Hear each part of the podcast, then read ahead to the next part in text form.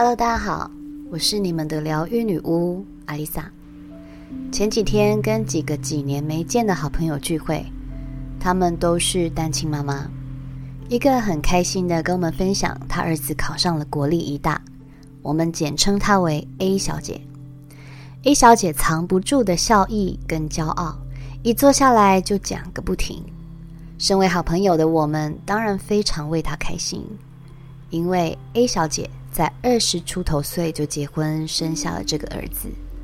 离婚之后，丈夫给她留了一大笔债务，靠着一己之力还债，含辛茹苦地把这个孩子拉拔长大。除了孩子之外，整个家族的开销也都要靠她一个人撑起。她是一个孝顺且善良的人。认识她将近十年的时间，她一直都在夜生活工作。也只有夜生活的薪水能够养活自己跟整个家。明明酒量不好，喝醉了还不肯休息，吐完再继续喝，死撑活撑也不愿意错过任何一个可以赚钱的机会。他在客人面前也从不讳言自己有个儿子。有恻隐之心的人看到他这样，一定都会为他心疼。就算喝醉了，也会让他在包厢里睡觉。让他继续领台费，但他也不是那种既然可以睡觉，我就睡好睡满，反正钱照算的那种人。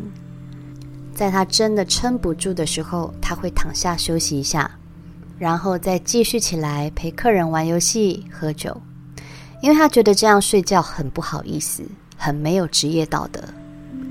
将近十年，也许更久，他每天就是过着这样的生活。唯一生活重心就是他的儿子。想起儿子，他再怎么苦都觉得甘之如饴。而这个孩子也是够争气，一次就考上医大，更是让 A 小姐觉得所有的辛苦与付出都值得了。当她说起自己的孩子，眼睛里的光可说比钻石还闪耀。但是在言谈中可以感觉得到。他对孩子的期望与控制欲，其实也到了超标的程度。当讲到如果孩子想发展的蓝图与他的期望不相符时，他会如何面对？他忽然话锋一转，从慈母变成了虎妈，直截了当地说：“不行，我不能接受。”有一次，孩子的同学去住他们家，A 小姐问孩子。这同学的爸妈知道他来我们家过夜吗？孩子说知道，后来才发现，其实这同学是翘家。当 A 小姐知道这件事情，一巴掌打在孩子脸上，说：“怎么能够欺骗我？这样对吗？”我跟旁边的 B 小姐都很惊讶。我说：“他已经不是小孩了，你动手好吗？”一巴掌。可能打掉了他的自尊，还会产生你们之间的隔阂，这并不是一个很好的处理方式。A 小姐说：“欺骗本来就不对，何况对方的父母也会担心我打他，不对吗？”话说到这，她还透露自己很担心孩子是 gay，因为怎么会约男同学来家里住呢？我心想，这很奇怪吗？男生也有自己的朋友圈啊。我问了一下 B 小姐，才知道 A 小姐的孩子行为举止的确比较女性化，有时候说话还会莲花指。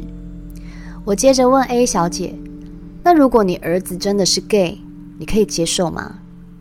她想都没想的说：“当然不行啊，不行不行，我没办法想象，我承受不了。”我又问。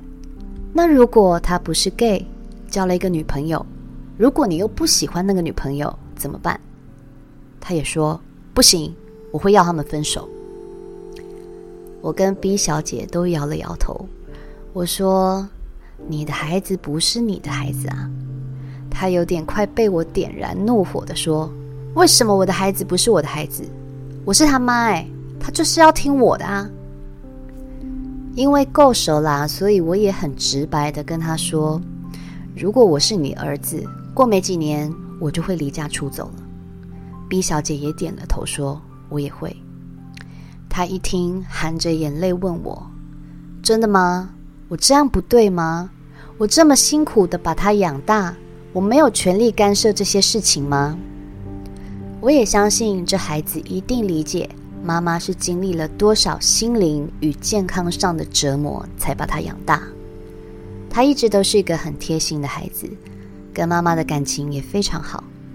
出门的时候一定都是黏在妈妈旁边，妈妈也都称自己的孩子是小男友。一直以来，他们都是生命共同体。只是孩子也会长大，在他长大的过程中，一定也会有自己需要独自面对的课题，是谁都插不了手的。何况时代在改变，人类的思维也不断的在改变。过去的百善孝为先，现在已经变成我得先疗愈好我自己，才有能力去照顾别人。当孩子还需要父母的时候，父母能做的就是陪伴成长，供给生活所需。在孩子还没有判断是非的能力之前，给孩子方向，引导他们培养正确的观念与思维。但是有一天，孩子也会长大。而且可能比你想象中成长的更快速，因为资讯发达，他们能够在网络上、书上查到任何所需要的资讯。他们开始不再依赖父母，也开始生出了自己的想法。他们接收到的讯息可能都还比我们来的更多。这时候，再用过去的角度来说服他们，照着自己的安排规划人生，孩子能不抗拒吗？A 小姐说，有时候她跟我说一些我听不懂的话，或是理论，叫我看一些 YouTuber 影片，例如老高与小莫，这些我都看不懂。她还会取笑我是愚妇，然后说懒得跟你说了。这就是孩子独立思考的能力已经逐渐在成型，甚至都还超越了我们。那个小时候崇拜我们的孩子，已经不再觉得我们很厉害。我们会的，他都会了；我们不会的，他也懂了。将来有一天，我们不再成为他们的偶像，他们会自成一派的活成自己想要的样子，除非。你不断的精进自己，永远都有他们值得学习的地方，永远成为他们的偶像。当孩子意识到自己也有想追求的人生与目标，这一天到来，我们应该要开始善待自己，逐渐将目光转移到自己身上。无论是孩子或父母，都是独立的个体，最终要追求的。都是完成自身活着的使命，而不是为任何人而活，你的人生才会完整。虽然我不是为人父母，但我也是我父母的孩子。我能了解，当父母一生活着的理由是为了自己时，所要承担的心理压力跟负担。这些所谓的爱与付出。并不是每个孩子都能欣然接受，因为孩子不仅要负担自己的人生，还要负担父母的人生。我指的负担，并不是指经济方面的问题，而是需要承载父母的期望。在这样的状况下，好一点的孩子就是还在身边，却渐行渐远；坏的结果。则是孩子出现反弹，断绝联系，选择不再承担这些本该不需要负责的压力。当然，孩子也知道这么做是有罪恶感的，心里是自责的。但是，他们最终还是会选择过一个让自己更舒心的人生，而不是在这样恶性循环的因果关系中再负再沉。这是大家都不乐见的结果。在我的听众中，我目前发现年纪最小的居然是一九九九年出生，二十四岁，就已经开始追求身心灵的成长。天啊，二十四岁的我在干什么啊？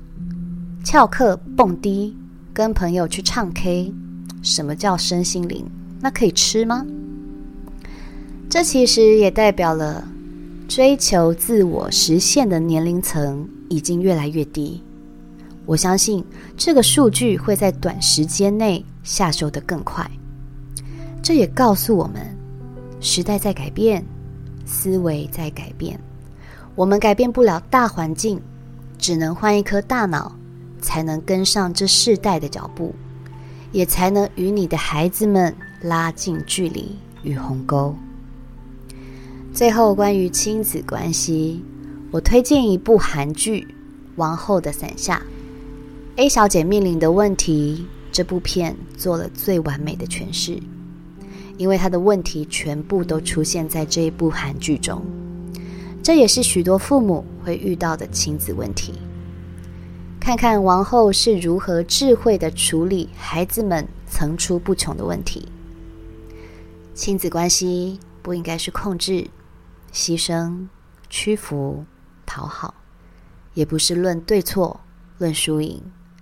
只有创造一个双赢的局面，才能让你与孩子的爱细水长流、永续经营。